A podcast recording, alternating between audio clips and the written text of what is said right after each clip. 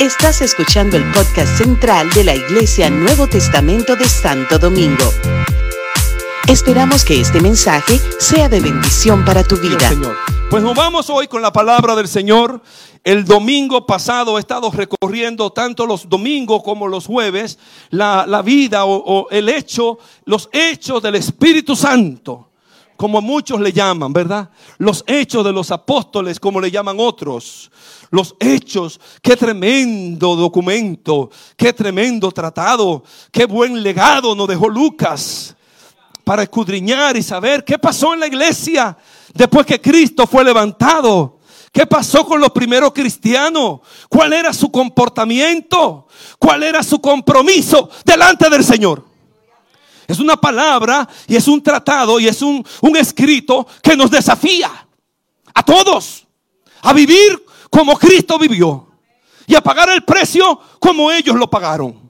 Así que yo voy hoy a seguir escudriñando con ustedes la palabra del Señor. Así que acompáñenme. Yo no quiero hablar por hablar. Yo quiero que la misma palabra de Dios nos hable. Yo creo en esa prédica.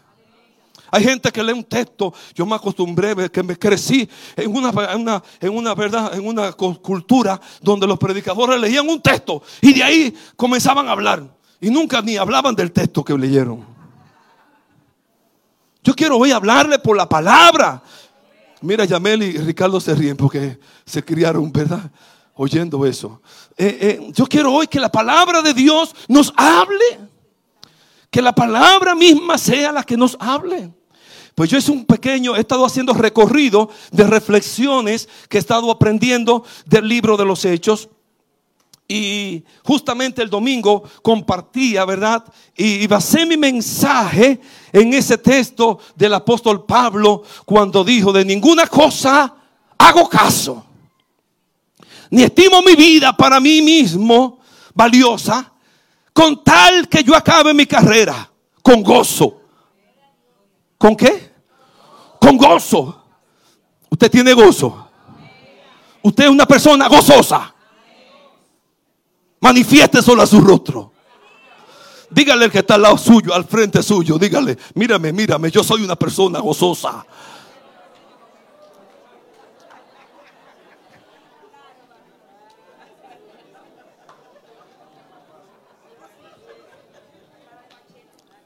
Pero miren cómo los, pastores, los discípulos y los apóstoles manifestaban el gozo.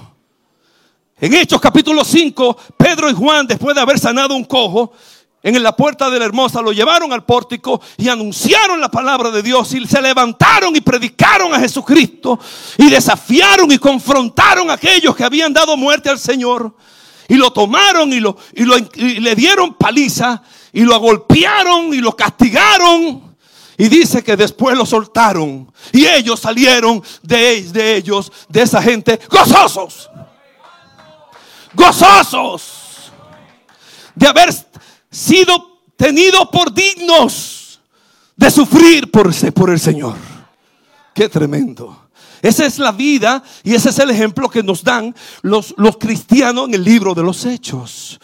¿Verdad? En Hechos, eh, ahí está eh, Pedro y Juan, ahí Esteban en Hechos capítulo 8, muriendo diciendo, veo al Señor, gloria a Dios, veo al Hijo de Dios. Y mientras lo apedreaban y ponían su ropa en los pies de ese joven llamado Saulo. Vemos al apóstol eh, Pablo, ¿verdad? Tomar, comenzar su ministerio y comenzar a, así, ¿verdad? El Señor se le revela en Hechos 9 y de momento este hombre se convierte en un hijo de Dios. Y cuando el Señor, eh, porque una luz lo, alumbra, él cae y, le, el, el Señor viene y le dice, yo soy Jesús, yo soy Jesús, Saulo, yo soy Jesús a quien tú persigues. No me persigas, no te haga daño, te está haciendo daño, te está dando, te está clavando un aguijón tú mismo. Entonces él dijo, ¿qué? ¿Quién eres, Señor? ¿Y qué tengo que hacer para hacer, para cumplir tu propósito, para cumplir tu voluntad? En este día yo quiero, aunque voy a estar hablando desde el capítulo 20 en adelante, este verso de Hechos capítulo 9, versículo 15, registra específicamente lo que quiero hablarles. Como dice el pastor Dante, lo que yo entiendo que Dios me dijo que te dijera. Sé que muchos escuchan a Dante, ¿verdad? Un tremendo predicador y hombre de Dios. El Señor le dijo, ve, le dijo a Ananías, porque instrumento escogido me es este para llevar mi nombre en presencia de los gentiles y de los reyes y de los hijos de, Israel. Porque yo le mostraré cuánto le es necesario padecer. Cuánto le es necesario padecer por mi nombre. Vete, Ananías, vete, no tenga miedo de, ir a orar por ese verdugo. Sí, porque era un verdugo. Yo me acuerdo de un señor aquí que tenía una, señora, ¿verdad? Que él le llamaba la verduga.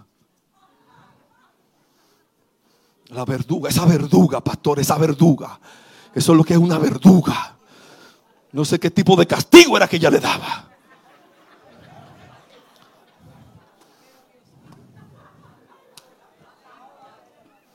Una verduga, qué verduga, pastor. Pues eh, eh, eh, estos son unos verdaderos verdugos, ¿verdad? vemos gente que, que sí, que sufrió por causa del Señor en manos de verdugos. Y Pedro, el Señor le dijo, el Señor Jesús le dijo a Ananías, vete, Él es un instrumento escogido. ¿Cuántos quieren ser instrumento escogido por Dios? Dios quiere levantar en este tiempo instrumentos escogidos. Prepararte para una una, misión, un propósito, una designación específica. Tú y yo nacimos con una designación específica. Mis amados, que no se nos vaya la vida solamente viviendo. Porque no importa cuánto tú vivas, sino es cómo tú vivas. No importa cuánto vivas, hay gente que vive muchísimos años, de 80, 90, tú lo ves por ahí, ¿verdad? Vivito y coleando. Gloria a Dios por ello. Mi papá eh, va a estar de 90 y ustedes lo ven fuerte. Está esperando venir para venir, ¿va? Voy para allá y voy a predicar. Y yo, sí, papi, ven. Está fuerte, gracias a Dios. Casi con 90 años, pero cumpliendo así el propósito de Dios. Pero hay gente que tienen 60 y tú lo ves así como, como, como que se le, le sacaron el alma. Acabado. Hasta de 50, hasta de 40. Hay gente que hasta de 30. Como que están así, como que, que están viviendo por vivir. Dale sabor a tu vida. Cumple el propósito para lo cual Dios te hizo nacer. Y Dios le dijo a Pablo, a Saulo a través de Ananías, uh, vete, vete, ora por él. Bendícelo, ora, bautízalo en el nombre de Jesús, porque Él es un instrumento escogido. Y Pablo, Saulo, no, no perdió tiempo, se fue y, se puso a buscar el camino del Señor, se entrenó en los caminos del Señor y poco a poco lo vemos en toda esta Biblia desde el capítulo 13, como, como Pablo, llamado Saulo, ¿verdad? Eh, que comenzó a andar, a, hacer viajes misioneros y lo vemos y el, jueves de arriba, después de Gadiel, aquí tenemos un, un, tiempo impresionante de preguntas. Y comencé el jueves pasado con 100 preguntas de todos esos viajes. Ahora va a, va a, tocar todos esos viajes de Pablo, del primero, del segundo, del tercer viaje. Se lo dejo para, este, para aquel jueves. Pero ahora quiero ver cómo esta palabra se cumple. Cómo Pablo llega hasta los reyes hasta los reyes. Ve y predica. Yo va a ser un instrumento mío para los gentiles. Y vemos cómo después de Pedro ir a casa de Cornelio, Pablo tomó, ¿verdad? A Bernabé y se fue a los gentiles, aquellas personas que no habían oído del Señor. Y llegaron a, Jerusalén en Hechos capítulo 15 y, y había una gran disputa con todos esos judíos y querían que los hermanos que habían aceptado al Señor se circuncidaran. ¿Cuántos están dispuestos a circuncidarse? Si viene una ley así, ¿verdad?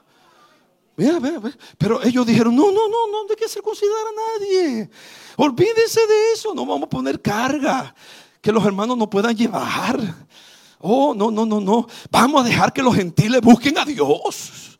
Vamos a dejar que los gentiles levanten el tabernáculo caído de David. El tabernáculo que está caído. Y decía el jueves, el domingo pasado, que tú y yo somos los sacerdotes. Somos los ministros. de ese tabernáculo. ¿Cuántos son ministros del tabernáculo? Que cuando llegamos a la... Yo simplemente le estoy repitiendo, le estoy recordando, porque la cosa es como que a repetirla, ¿verdad? Que cuando tú y yo llegamos a la iglesia, debemos tener esa actitud, esa actitud. No venir a ser espectadores, como yo decía anoche en esa iglesia, espectadores inactivos.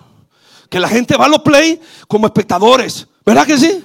Y quizá como que nos acostumbramos a ser espectadores y venimos a la iglesia como espectadores también. ¿Qué va a pasar? ¿Quién va a cantar? ¿Cómo fue el culto? Y así como mirándonos, mirando todo de lejos. No, no, no. Aquí nadie es espectador. Usted es un jugador. Usted no es, usted no es, ¿cómo se le llaman los espectadores que están en la grada? Fanático. Usted es fanático. Usted no es fanático. Usted es un jugador. Si usted está aquí siendo un espectador, usted es un fanático religioso. Dios quiere que usted sea un jugador. Yo vengo para rendir culto, hacer culto al Señor. ¿Cuántos han venido a hacer culto al Señor? Ay, ay, ay, ese no es mi, ese no es mi mensaje. Aleluya. Instrumento escogido me es este. Miren, yo me quedé en Hechos 20 cuando Pablo dijo esas bellas palabras.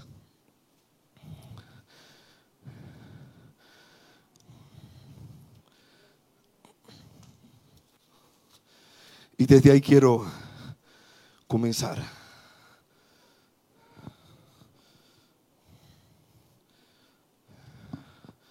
Desde el verso 18, Pablo dice, cuando vinieron a él les dijo, vosotros sabéis cómo me he comportado entre vosotros todo este tiempo, desde el primer día que entré en Asia, sirviendo al Señor con toda humildad. Qué lindo testimonio. Con toda humildad y con muchas lágrimas y pruebas que me han venido por las acechanzas de los judíos. Y como nada que fuese útil, he rehuido, y como nada que fuese útil, he rehuido de anunciarles y enseñarles públicamente y por las casas, testificando a judíos y a gentiles acerca del arrepentimiento de la fe en nuestro Señor Jesucristo. Y ahora, el 22, ahora he aquí, estoy ligado yo en espíritu y voy a Jerusalén sin saber lo que ya me va a acontecer. Salvo que el Espíritu Santo por todas las ciudades me da testimonio diciendo que me esperan prisiones. ¿Que me esperan? Prisiones y tribulaciones. Yo pregunto, ¿se parece Pablo a nosotros? Pablo quería ir para celebrar con los judíos, con sus hermanos judíos, la fiesta de Pentecostés. Él no quería perderse la fiesta del Pentecostés en Jerusalén. Y aunque había estado de misiones por Asia, dijo, voy para Jerusalén. Y puso su frente como un pedernal. Voy para Jerusalén. Voy para Jerusalén. Yo no me pierdo esta bendición. Yo no me pierdo ese culto. Voy para Jerusalén. Y por todas las ciudades que iba, le decían los profetas, no vayas, no vayas a Jerusalén. Más adelante vemos que él llegó a, casa de Felipe, que, tenía unas muchachas, hijas, que eran sacerdotisas. Y no fue ella la que el Espíritu Santo usó, usó a otro profeta llamado Agabo. Agabo, ¿verdad? Agabo. el, jueves pasado mi hermano Ezequiel lo mencionó, Agabo. Y Agabo tomó un cinto y se lo amarró, ah, se, lo amarró a los pies y, se, se, amarró las manos. Y dice, así, así de quién es este cinto. Era de Pablo. ¿De quién es este cinto? Así le harán a esta persona. ¿Quién de quién es este cinto? Esta persona será encarcelada. Y Pablo, soy yo. No vaya, no vaya a Jerusalén. Pero Pablo aquí, después de escuchar, dijo, lo que dijo fue, pero de ninguna cosa yo hago caso. Pero de ninguna cosa yo hago caso.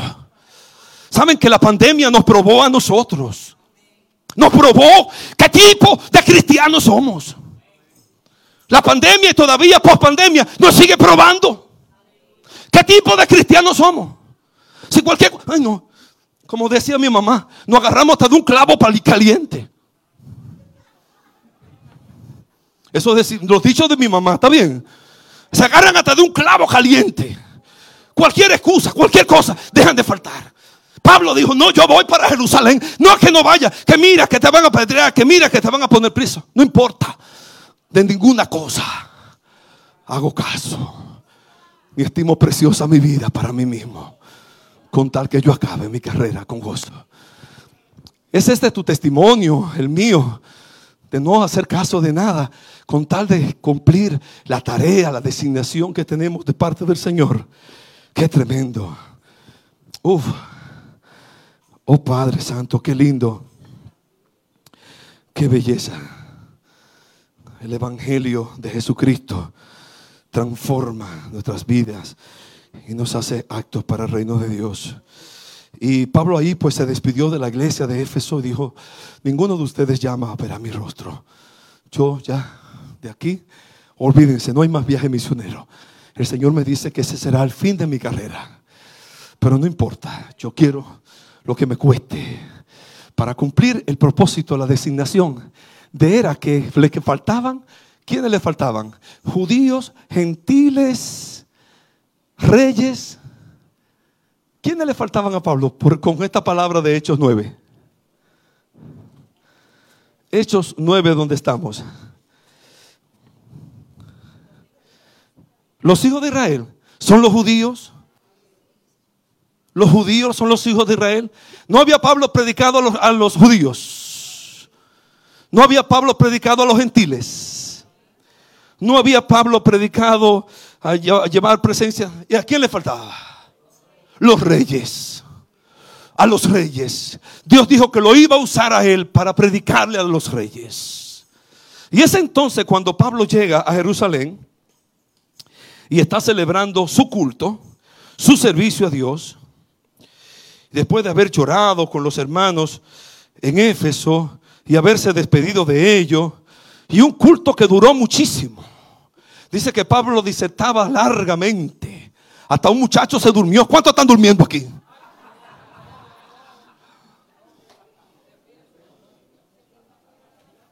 Dice que Pablo, saben que nosotros estamos acostumbrados que las prédicas duren 30 minutos. Bueno, ya hay iglesias que te ponen tiempo, 30 minutos, para tus 30 minutos, que la gente se va. 40 minutos. Como mucho, una hora, por favor, una hora. No, hay una hora es un cultazo terrible. Se lo encuentran largo. Pero se sientan frente a un televisor.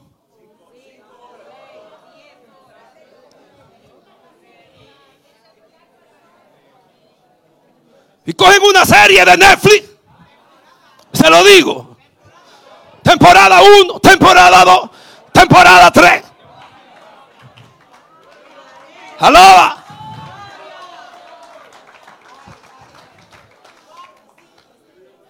Se encuentra en un culto de una hora largo. Una prédica larga de un culto. Pero cogen un celular una cosa. ¿Dónde está tu prioridad? ¿A qué tú le das verdaderamente importancia? A este muchacho dice que Pablo disertaba. Era su última noche de estar con la iglesia de Éfeso. Y se alargaba y se alargaba y disertaba y predicaba largo. Quizás sin luz, quizás alumbrado con una lamparita. No había luz eléctrica. No había aire acondicionado. No estaban como estamos nosotros. Quizás sin bancos, quizás sin silla cómoda.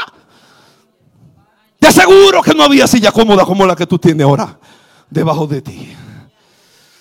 Y estaban ahí oyendo a Pablo disertar sobre el reino de Dios, sobre el juicio eterno, sobre la resurrección de los muertos, sobre la esperanza gloriosa. Y un joven, caramba, dice que estaba en una ventana y se durmió y cayó pata para arriba. Se fue por la ventana. Se, se cayó muerto. Y Pablo lo mandó a buscar y lo levantó. Y lo levantó y lloró por él. Y el hombre muchacho volvió a la vida. ¿Cómo se llamaba ese muchacho? Eutico. Una, una pregunta para el jueves que viene. Si doña Daisy estuviera aquí, de seguro que sabe. En el capítulo 21 vemos la advertencia que le hace a Gabo, ¿verdad? En casa de Felipe, el evangelista. Me gusta eso, me, me, me, dijo a ese Felipe que fue diácono, que fue diácono, fue uno de los diáconos. No era un apóstol, pero fue llamado para servir las mesas, para, para trabajar en la obra del Señor. Porque como dije ayer, hay tres tipos de personas en la iglesia. Están, ¿cuál, fue el primero? Los fanáticos, los espectadores, ¿ah? los, espectadores inactivos. Están otros que dice Germán, porque oyó ayer, que son la mascota. Tú sabes, eh, Nereida, tú que te gusta el béisbol, que hay una mascota. Y yo siempre me pregunté, ¿para qué son esas esa mascota grande?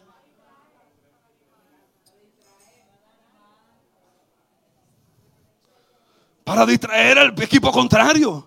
Ellos se levantan cuando el otro está así. Yo no voy mucho al play, pero cuando voy me entero. Pero hay otros equipos contrarios que son contrarios, que tienen jugadores para hacerte la contra, que se oponen a tu jugada, se oponen a que tú brilles. Y dentro de la iglesia también hay gente que viene a la iglesia a oponerse al plan de Dios para tu vida. Alaba a Dios. No, no, no, pero no te dejaste. Ay, no, no, no, pero tranquila. Ay, no, no, no, pero suelta eso. Gente que, gente que se oponen al llamado de Dios, al propósito de Dios, a la asignación de Dios para tu vida. Y encontramos ahí gente que se opuso. Encontramos a un mago, un mago por ahí en el libro de los Hechos, un mago llamado Simón. No, ese, fue, el de, el de Pedro. No, no, es que, es, que, la Biblia tiene paralelismo. Había un mago de Pedro que se llamaba Simón. Pablo tuvo otro mago que confrontó, llamado Elimás. Elimás. Dice que un proncónsul se quería convertir y él estorbó Estorbó el plan de Dios, el propósito de Dios. Hay gente que quieren buscar de Dios, que quieren servir a Dios sinceramente, y hay otros que se oponen. Dios nos libre.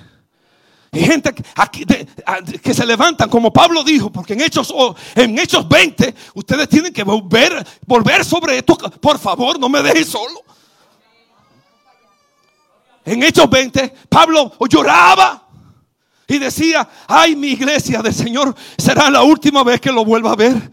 Ay, pero yo sé que después de mí, después de mí vendrán, vendrán, vendrán lobos, lobos rapaces, que no perdonarán el rebaño.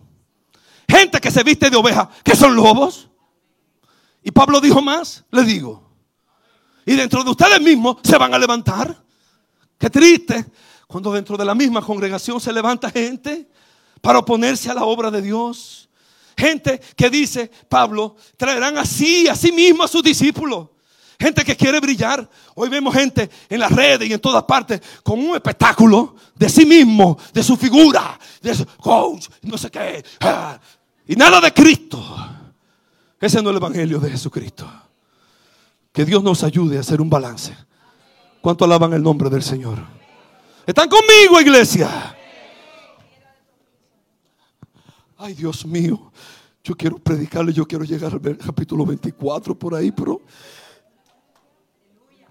hay más domingo.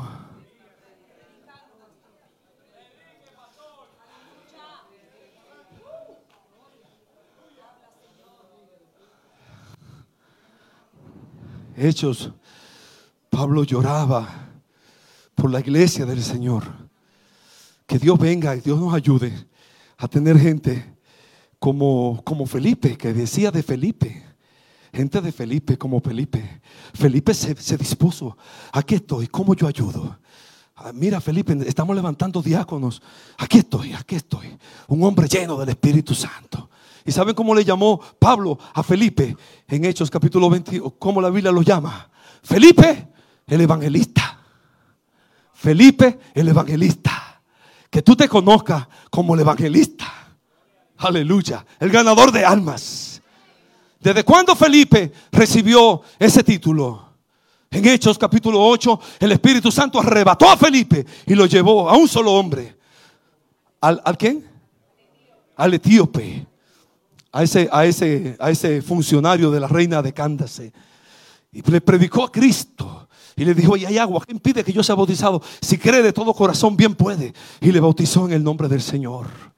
Y ahí estaba Felipe en Samaria. Y entró en Samaria. Y toda Samaria fue llena de la palabra de Dios. Y la palabra, Samaria abrió su corazón a la palabra de Dios por el ministerio, por, la prédica de Felipe. Y enviaron allá cuando, dice la, dice la escritura, que cuando los apóstoles que estaban en Jerusalén, habiendo, oyendo que Samaria había recibido la palabra de Dios, enviaron allá a Pedro y a Juan para que les impartiese el Espíritu Santo. Aleluya. Porque todavía ni sobre ninguno de ellos había caído el Espíritu Santo. Procura la llenura del Espíritu Santo. Los apóstoles, como yo dije en el primer mensaje de compartí de aquí de los hechos, estaban con una con esta urgencia de que los creyentes fueran revestidos con una impartición, un bautismo genuino del Espíritu Santo. Y dice que esta gente de Samaria solamente habían sido bautizados en el nombre del Señor Jesús. Sobre ninguno todavía había descendido el Espíritu Santo. Y, pero fue, fue, fue, fue Felipe, fue Felipe que lo ganó. Y miren qué testimonio, las hijas de Felipe aparecen aquí como profetizas. Mujeres que tenían una palabra de, profecía en sus labios. Y cuando Pedro, Pablo fue allí, eh, ellas, ellas Simplemente estaban allí, ¿verdad? Y pero fue a Ágabo que Pablo, el Señor, utilizó. Y entonces ahí estaba Pablo, ahí, ahí estaba Pablo haciendo la obra del Señor. Y dice la escritura en Hechos capítulo 21.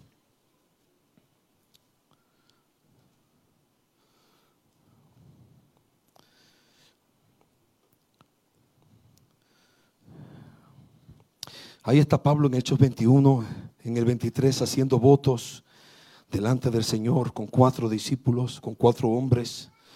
Lo tomó consigo, se purificó con ellos, pagó los gastos para hacer un voto de pureza, de humillación, para que le rasuraran la cabeza. El hombre estaba sirviendo a Dios, a lo que él entendía, conforme a los ritos de Moisés. En su culto, simplemente fue a Jerusalén a adorar yo me pregunté, ¿sabía que el Espíritu Santo, que Dios mismo, que Dios use personas diciendo, no vaya a la iglesia el domingo? Si va a la iglesia el domingo, te va. Vamos a ponerlo con F. Te va. Pues, es como la palabrita, fuñir, ¿verdad? Para no ponerle la otra. No vaya. No vaya a la iglesia. Así decían. Así decíamos. Ay, no, no, no, no, no me puedo poner, no me puedo poner, no me puedo poner. No, no, no. Ay, no, si me voy a enfermar. Ay, no, si me van a hacer. Y Pablo simplemente me voy para Jerusalén, rapo mi cabeza, hago mi culto. ¿Qué es lo que hay que hacer? Porque yo estoy aquí. Y ahí vinieron. Y dice la escritura que procurando, aquí estaba en Hechos capítulo 30, porque antes habían visto con él la ciudad y pensaron que Pablo había metido, se había metido en el templo, así que toda la ciudad se conmovió y se agolpó el pueblo. Y apoderándose de Pablo le arrastraron fuera del templo, inmediatamente cerraron las puertas y procurando ellos matarle, se le avisó al tribuno de la compañía que toda la ciudad de Jerusalén estaba alborotada.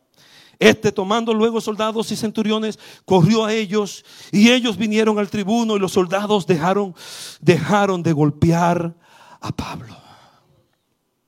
Ahí estaban Pablo totalmente siendo golpeado por gente, por, los, por, esta gente religiosa. Y llegando el tribuno le prendió y le mandó atar con dos cadenas. Y preguntó quién era quién era y qué había hecho. ¿Y qué había hecho Pablo? ¿Qué había hecho Pablo para que lo, lo apresaran con cadena? Para que, para que, para que, que, que eh, lo castigaran, para que le dieran golpe, para, ¿qué había hecho Pablo? Una pasión en su corazón de ir a Jerusalén y, adorar al Señor y predicar la palabra de Dios y que toda la, la gente oyera del Evangelio de Jesucristo. Por eso fue Pablo, desde ahí, desde ese momento, fue Pablo prendido, puesto con cadenas hasta la hora de su muerte. Todos los capítulos y todos los versos siguientes está Pablo en esa condición como un presidiario, literalmente como un preso, presentando defensa del Señor, presentando defensa del Evangelio. Oh sí, pero inmediatamente que ellos, que ellos, uff, inmediatamente delante de esa gente, delante de las autoridades religiosas, Pablo aprovechó y comenzó a hablar y decir, miren, yo soy criado a los pies de Gamaliel, yo soy fariseo, yo soy, y pero una luz se me apareció camino a Damasco cuando yo iba a buscar a los hermanos, Cristo se me apareció, Jesús se me apareció, Jesús se me apareció, Jesús está vivo. Oh, comenzó a hablar de Jesús y comenzó a hablar de Jesús. Pablo comenzó a hablar del Señor y de momento un, un, religioso dice que oyéndolo hablar de Jesús y de la vida eterna y de la resurrección de entre los muertos, un sumo sacerdote le dio una bofetada en la cara. A Pablo de haber sido golpeado, estando preso con cadenas, le golpeó en su mejilla, en la cara, ¡pa! una bofetada. Y Pablo, yo no sé si así mansito o con otra actitud, le dijo lo siguiente. Tú eres una pared blanqueada. Tú estás llamado para hacer piedad, pero tus hechos niegan lo que tú haces. Dice que este hombre terminó horrible, dice la historia cristiana. Pero Pablo le dijo estas palabras, estas palabras. Tú eres una pared blanqueada porque tú estás llamado para hacer justicia y no la haces. Y no la haces delante de... Estás llamado para hacer eso pero tú no, tú no lo haces. 8, ah, estoy 23, 13. 3, ok. Pablo le dijo, Dios te golpeará a ti, pared blanqueada. Tú estás sentado para juzgarme conforme a la ley y quebrantando la ley, me mandas a golpear. Y entonces él era un gran líder religioso, un sumo sacerdote. Y le llamaron la atención a Pablo. No, tranquilo, yo no sabía que era sumo sacerdote. Pero ya, ya él sabe. Y ahí fue Pablo a los Sanedrín. Quiero, quiero ir y terminando con estas dos declaraciones. Pablo se presentó ante las autoridades religiosas aquí en Jerusalén y mandaron a buscar para juzgarlo a, los reyes y a los gobernantes. O sea, júgueme este hombre. Él dice que es romano. Aquí Pablo dijo, eh, eh, eh, perdón. Acaban de golpear a un ciudadano romano. Ah, no, porque también. Ustedes saben a quién ustedes acaban de golpear. Y a quién ustedes acaban de encadenar. Yo soy romano. Y uno dijo, ay, pero yo compré mi ciudadanía romana y yo lo soy de nacimiento, imagínate tú. Ay, dice que tuvieron temor de haber puesto en cadenas a Pablo y de haberlos golpeado.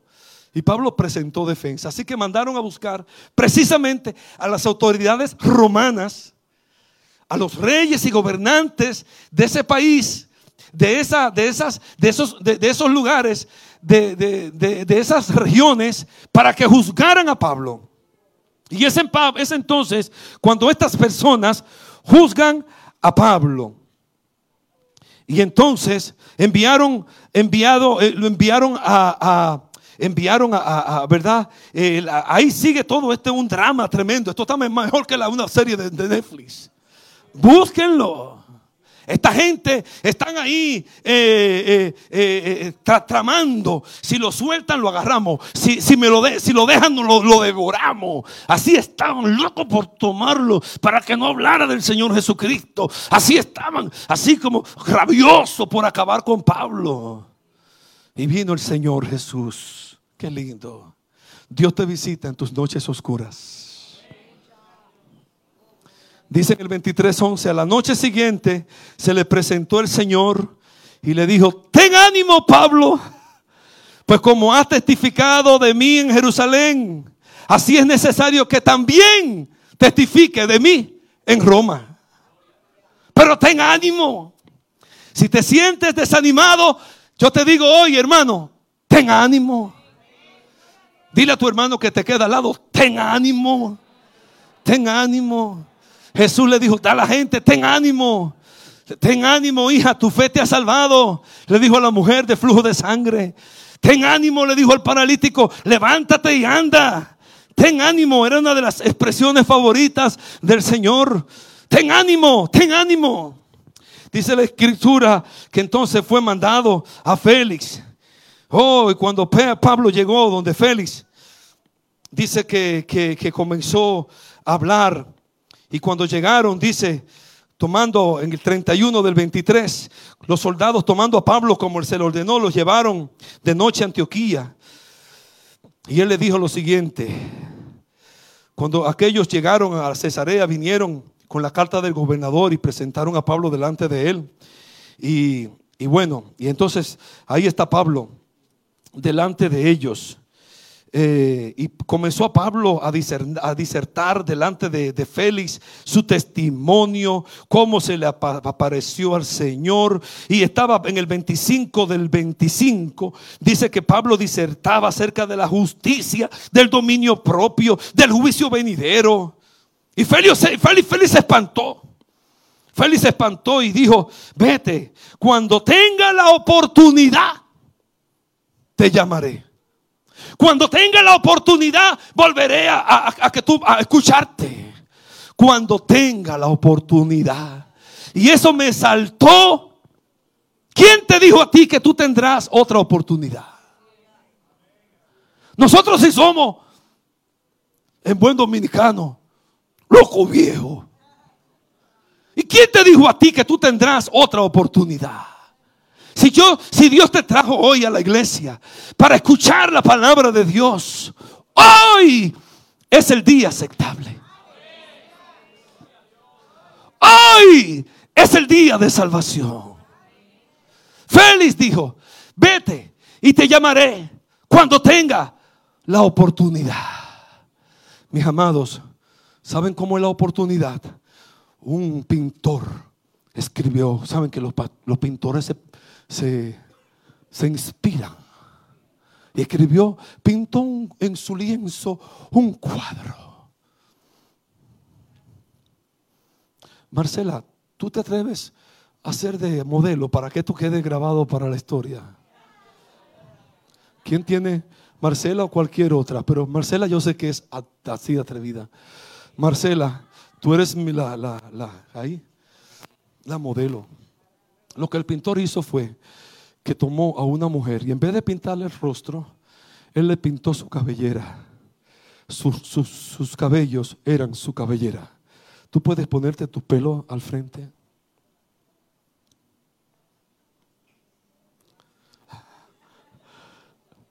Lo tiene corto al frente, pero imagínese que lo tenga de largo. Así pintó el pintor a su mujer y le puso en la sala la oportunidad. ¿Por qué la oportunidad? La gente preguntaba, ¿y por qué la oportunidad? Porque la oportunidad hay que tomarla de frente. Porque si dejas que pase.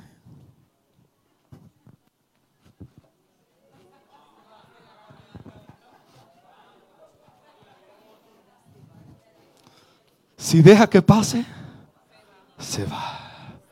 Si tienes hoy la oportunidad, aprovechala. Gracias.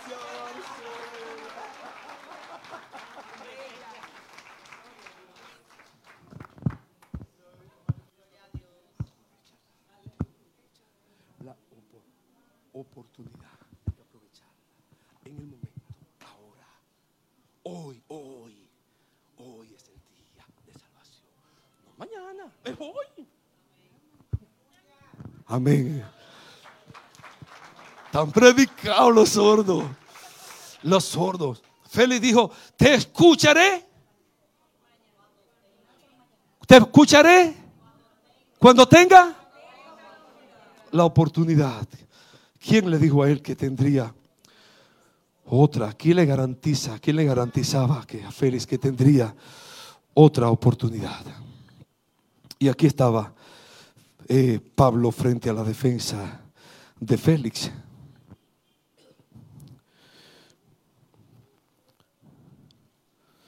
Y no hubo más. Bueno, el caso que la gente, eh, Félix, por congraciarse con los judíos, dice el 27, que, que dejó preso a Pablo, pudiéndolo haberlo soltado. Es entonces cuando eh, pasado en el 13 del 25, pasado algunos días, el rey Agripa y Berenice vinieron a Cesarea para saludar a Festo. Y como tuvieron allí algunos días, Festo expuso al rey la causa de Pablo diciendo, un hombre ha sido dejado preso. ¿Están conmigo? Respecto al cual, cuando fui a Jerusalén, se me presentaron los principales sacerdotes y los ancianos pidiendo condenación para él. A esto respondí que no es costumbre de los, de los romanos entregar alguno a muerte, sino es debidamente juzgado. Así que aquí estaba este hombre, Agripa, Agripa y Berenice. Este Agripa era un Herodes, era un, un, gran, gran emperador eh, su, bisabuelo fue el que mandó a matar a Jesús. mandó a matar a los niños en los tiempos de Jesús. Y así los sucesores de Agripa fueron emperadores muy malos, muy malvados. Pero aquí estaba este hombre delante de Pablo con Agripa, con Berenice, su, su, parece que era su hermana, pero parece que tenían una relación de incesto según los historiadores. Y ahí estaban ellos. Eh, y de momento Pablo tuvo la oportunidad delante de Agripa, de Berenice, y dice que se presentaron a Agripa en el 23, viniendo Agripa y Berenice con mucha pompa. El 25-23, entrando en las audiencias de los tribunos y principales hombres de la ciudad por mandato de Festo, fue traído Pablo. Entonces Festo dijo, Rey Agripa y todos los varones, eh, este hombre está aquí, bueno, vamos a dejar, en otras palabras, vamos a dejar que él abre. Entonces Agripa dijo, se me permite, se te, se te permite hablar por ti mismo. y dice Pablo en el capítulo 2 del verso 26, me tengo por dichoso, me tengo por dichoso, pero así amarrado con una cadena en los pies y en la mano, diciendo, estoy tan contento. Me tengo por dichoso. Soy tan alto, tan privilegiado, tan contento de que tú me escuches.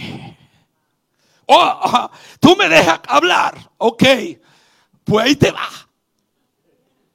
Estoy aquí acusado de defender que los muertos resucitan. Estoy aquí acusado de defender que Dios resucita a los muertos. Porque resucitó a Jesús de Nazaret. Y ese se me apareció a mí camino a Damasco. Donde quiera que él iba, hacía su, su relato de su conversión. Y cómo él perseguía a los cristianos. Y cómo él merecía morir. Pero una y otra vez él hablaba una y otra vez frente a ellos y les hablaba Y les hablaba y les hablaba y les hablaba y les hablaba y les decía, oh, oh, yo anuncié a los que están en Damasco y a Jerusalén y toda la tierra de Judía, de Judea y a los gentiles, para que los hombres se arrepintieran y se convirtieran a Dios, haciendo obras dignas de arrepentimiento.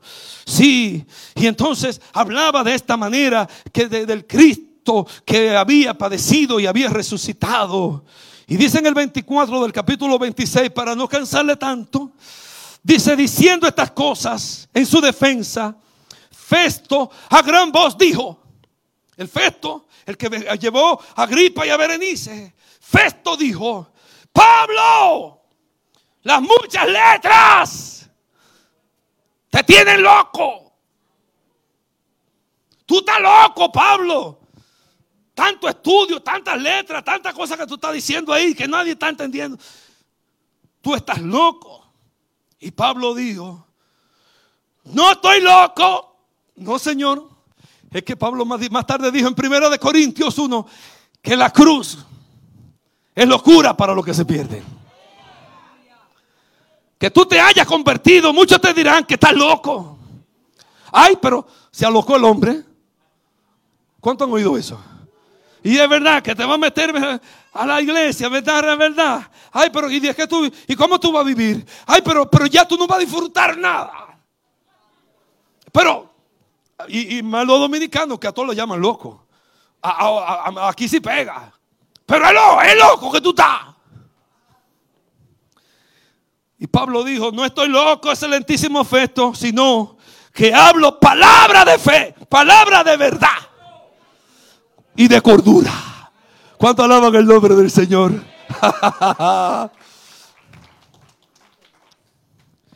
y entonces, eso fue Festo. Entonces él se dirigió a Agripa, que andaba con Berenice, su mujer. Pero Agripa había sido, era, había nacido en esa región de Judea. Conocía a los judíos, conocía de esa religión, conocía de la, de la, de la ley de Moisés, conocía la palabra de Dios. Y dice la escritura que Pablo se dirige al rey Agripa. Y entonces le dice al rey Agripa, ¿crees, oh rey Agripa, los profetas? ¿Tú le crees a los profetas, rey Agripa? Yo sé que tú crees. Lo comprometió. Entonces Agripa dijo a Pablo, le dijo a Pablo en el verso 28, por poco por poco me persuades a ser cristiano. Encontramos tres gente, Un religioso cegado por la ira, cegado por la envidia, cegado yo no sé por qué, que lo que hace con Pablo después de escuchar su defensa, le da una bofetada, lo hiere. Y Pablo le llama pared blanqueada. Un religioso como hay gente que vive en una vida de apariencia. Por, por fuera se ven blanquitos, pero por dentro son una podredumbre. Dios nos libre de ser gente así. ¿Cuánto alaban el Dios? Encontramos a otro, a un festo, que le dice a Pablo, Pablo, las muchas, ¿qué dijo Festo? ¿Cuál fue el anterior? Después de religioso, ¿a quién mencioné? A Félix. ¿Qué dijo Félix de Pablo? En otra oportunidad, cuando tenga otra, otra oportunidad, te escucharé. Ese estaba de buena gana, escuchando bien, pero no, ahora no. Esa gente que dice, no, hombre, no un día de esto, yo estoy muy joven. Ay, no, no, no, el Señor sabe que yo puedo gozar un chismán. En otro momento, yo me consagro. Cuando tenga la oportunidad. Ese fue Félix. El Festo, ¿qué dijo Festo? Tú estás loco. Las muchas letras te tienen loco. Y Agripa por poco me persuades. por poco me persuades a ser cristiano.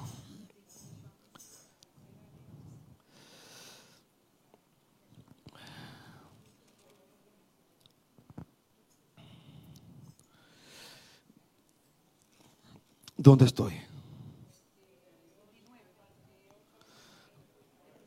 27, 26, 28. Por poco me persuades a ser cristiano. Y Pablo le dijo, quiera Dios que por poco o por mucho, no solamente tú, sino también todos los que hoy me oyen, fuesen hechos tales como yo. Tales como yo. Ojalá que tú y tú y tú y tú y rey y tú el otro, toditos fueran como yo. Tuvieran lo que yo tengo. Qué seguridad. Qué empoderamiento. Eso, eso, yo le llamo empoderamiento. Eso yo le llamo identidad. Estar seguro de quién tú eres, no importando quién sea. Eh, ojalá y tú los que me oyen fueran como yo, excepto estas cadenas de prisionero, de preso. Pero por poco me persuades a ser cristiano. ¿Y por, por, qué? ¿Y por qué Agripa no se convenció? ¿Y por qué Agripa ese poquito, ese poco no lo hizo, no, no lo quitó de en medio? Porque hay gente que por poco se van al, al, cielo. Pero si le, si le, falta el poco, ¿qué, va a pasar?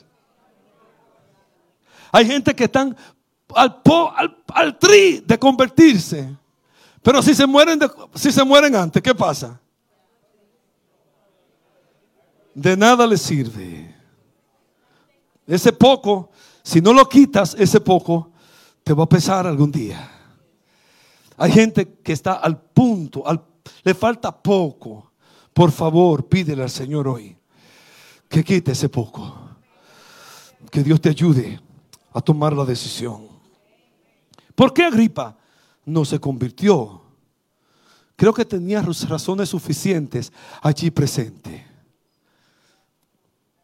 Ah, Berenice, esta pomposa que fue con toda su pompa y toda su elegancia a esa reunión. Que es una megadiva, ¿verdad? Que supuestamente tenían una relación ilícita de adulterio o de incesto, pues era un pariente cercano a él. ¿Cómo yo dejo? ¿Cómo yo dejo esto? Hay hombres que tienen cargas y tienen cadenas que están, creen en el Señor, creen, creen, creen, pero ese poco no lo deja. Quita ese poco en el nombre de Jesús.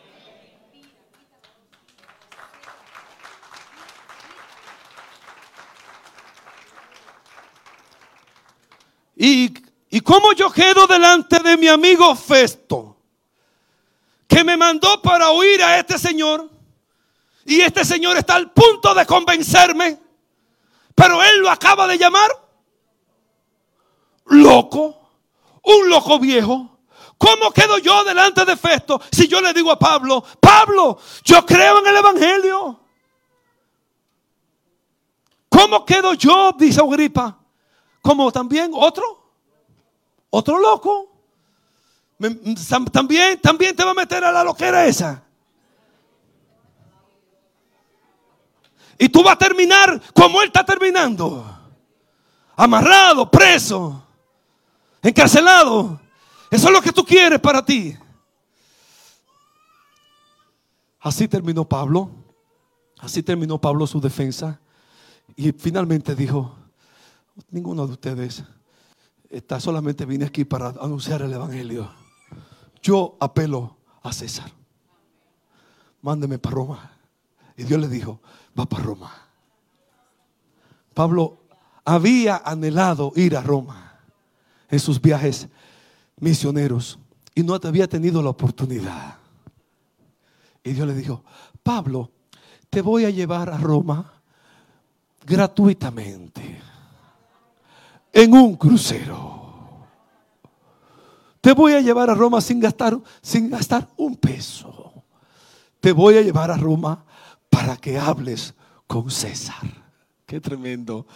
Pablo, obviamente, bajo cadenas, preso, en naufragio, que después tuvo en los últimos capítulos, pero llegó a Roma. Llegó a Roma. Y no se cuenta lo que pasó con César, si César finalmente la condenación o lo que hizo con Pablo. Pero ahí vemos más adelante cómo Pablo termina sus días. Así como en el anonimato, sirviéndole al Señor en una casa abierta donde todos podían venir, pero como un presidiario, como un preso. Gente que pagó el precio, pero Dios cumplió su designación en ellos. ¿Cuánto alaban al Señor? Oh Dios. Quiera Dios que hoy tú no seas de lo que digo en otra oportunidad. Quiera Dios que tú nos diga, este hombre, este pastor está loco. Y todos los que están ahí están locos también.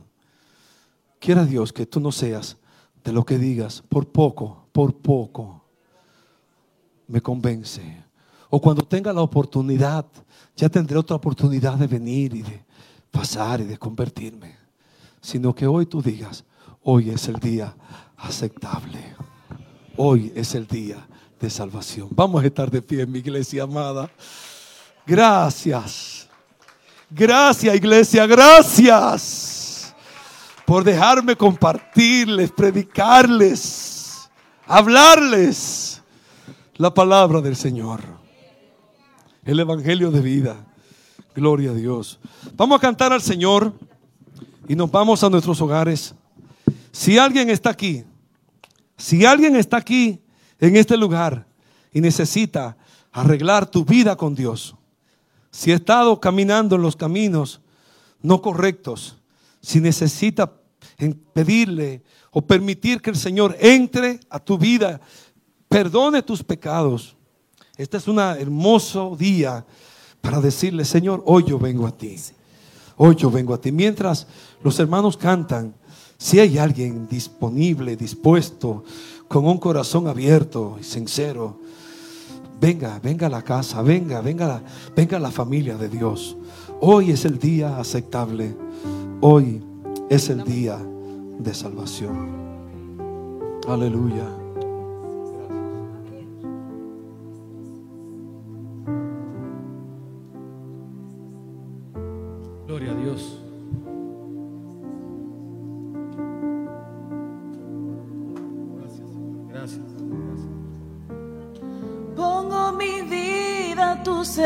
Señor.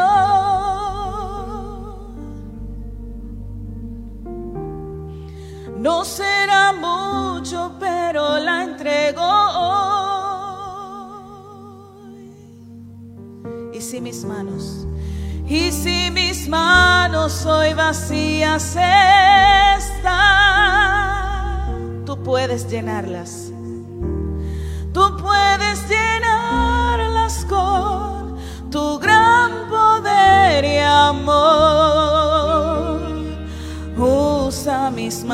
Señor. Dile otra vez, pongo mi vida, pongo mi vida a tu servicio, Señor. Oh, no será mucho, pero la entrego ¿Quién toma decisión por Jesús hoy? ¿Quién dice, hoy me rindo al Señor? Y si hoy hoy, es un día aceptable, hoy es el día de salvación. Hoy es el día donde tomo la decisión por Jesús. Gloria a Dios. Gracias Señor. Gracias Señor por estas vidas que hoy vienen a ti, a tu altar, a tu casa. Bendecimos la vida de estas jóvenes, Señor. Gracias, Señor. Gracias, Señor. Con manos vacías. Gloria a Dios. Vengo a ti. También. Qué lindo. No tengo Qué buena decisión. nada Excelente que decisión. darte. La mejor decisión. De decirle, Señor, Señor, No hay entrónate en nada. mi vida. No hay Entrónate en mi vida, en mi nada casa. la vida de mis hijos. Dios mira esta decisión. Dios tome muy en serio su paso al altar. Dios la mira, la acepta, la perdona, la redime, le lava con su sangre, la hace una hija de Él. La palabra de Dios dice, a los suyos vino y los suyos no le recibieron. Más a los que le recibieron, como usted hoy, a los que creen en mi nombre, yo le doy la potestad, el derecho de llamarse hijo de Dios. Desde hoy, usted se convierte en una hija de Dios. Jesús dijo, el que en mí viene, yo no le echo fuera. De modo que si alguno está en Cristo, nueva criatura es. Las cosas pasaron. Todas son hechas Señor nos da la oportunidad de empezar de nuevo. Aleluya. Gracias Jesús. Gracias Señor. Gracias Señor. Gracias Señor. Gracias Dios. Gracias Señor. Gracias Jesús.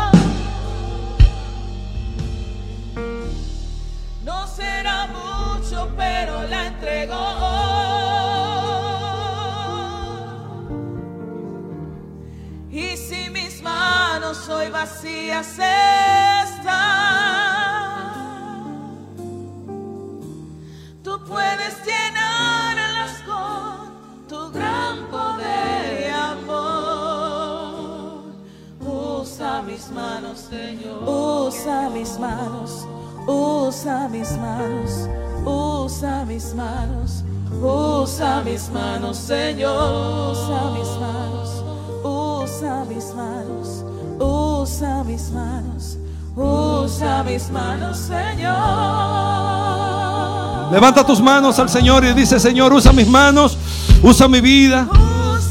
Yo quiero vivir para ti. Yo quiero vivir para ti, Señor. Yo quiero vivir para ti. Oh, aleluya, que de ninguna cosa haga yo caso. Mi estima preciosa mi vida para mí mismo. Con tal que yo acabe mi carrera. Con gozo, con gozo, con gozo. Y el ministerio que recibí de mi Señor Jesús. Gracias Dios. Gracias Dios. Gracias Dios. Gracias Dios. Gracias Dios. Muchas gracias Señor por este tiempo, por este servicio. Bendice a cada uno, a cada uno de los que aquí estamos. Danos una semana bendecida, una semana próspera en ti Señor. En el nombre de Jesús. Bendigo tu iglesia. Bendigo la familia de Dios. Bendigo mis hermanos en el nombre de Jesús. Iglesia, Dios te bendiga. Los que nos están viendo, Dios les bendiga, Dios les guarde. Bendiciones del Señor.